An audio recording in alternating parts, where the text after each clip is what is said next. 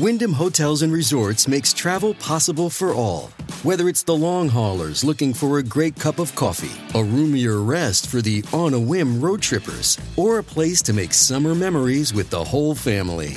No matter who you are, where you're going, or why, with 24 trusted brands to choose from like La Quinta, Days Inn, and Super 8, your Wyndham is waiting. Get the lowest price at wyndhamhotels.com. Restrictions apply. Visit website for more details.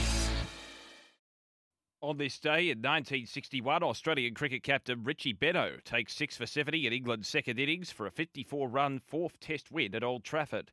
On this day in 1963, Arthur Ashe becomes the first African American tennis player to be named in the US Davis Cup team. And on this day in 1965, Scottish Lotus driver Jim Clark wins the German Grand Prix to clinch his second Formula One World Drivers' Championship. As we celebrate this day for Tobin Brothers Funerals Celebrating Lives, visit tobinbrothers.com.au.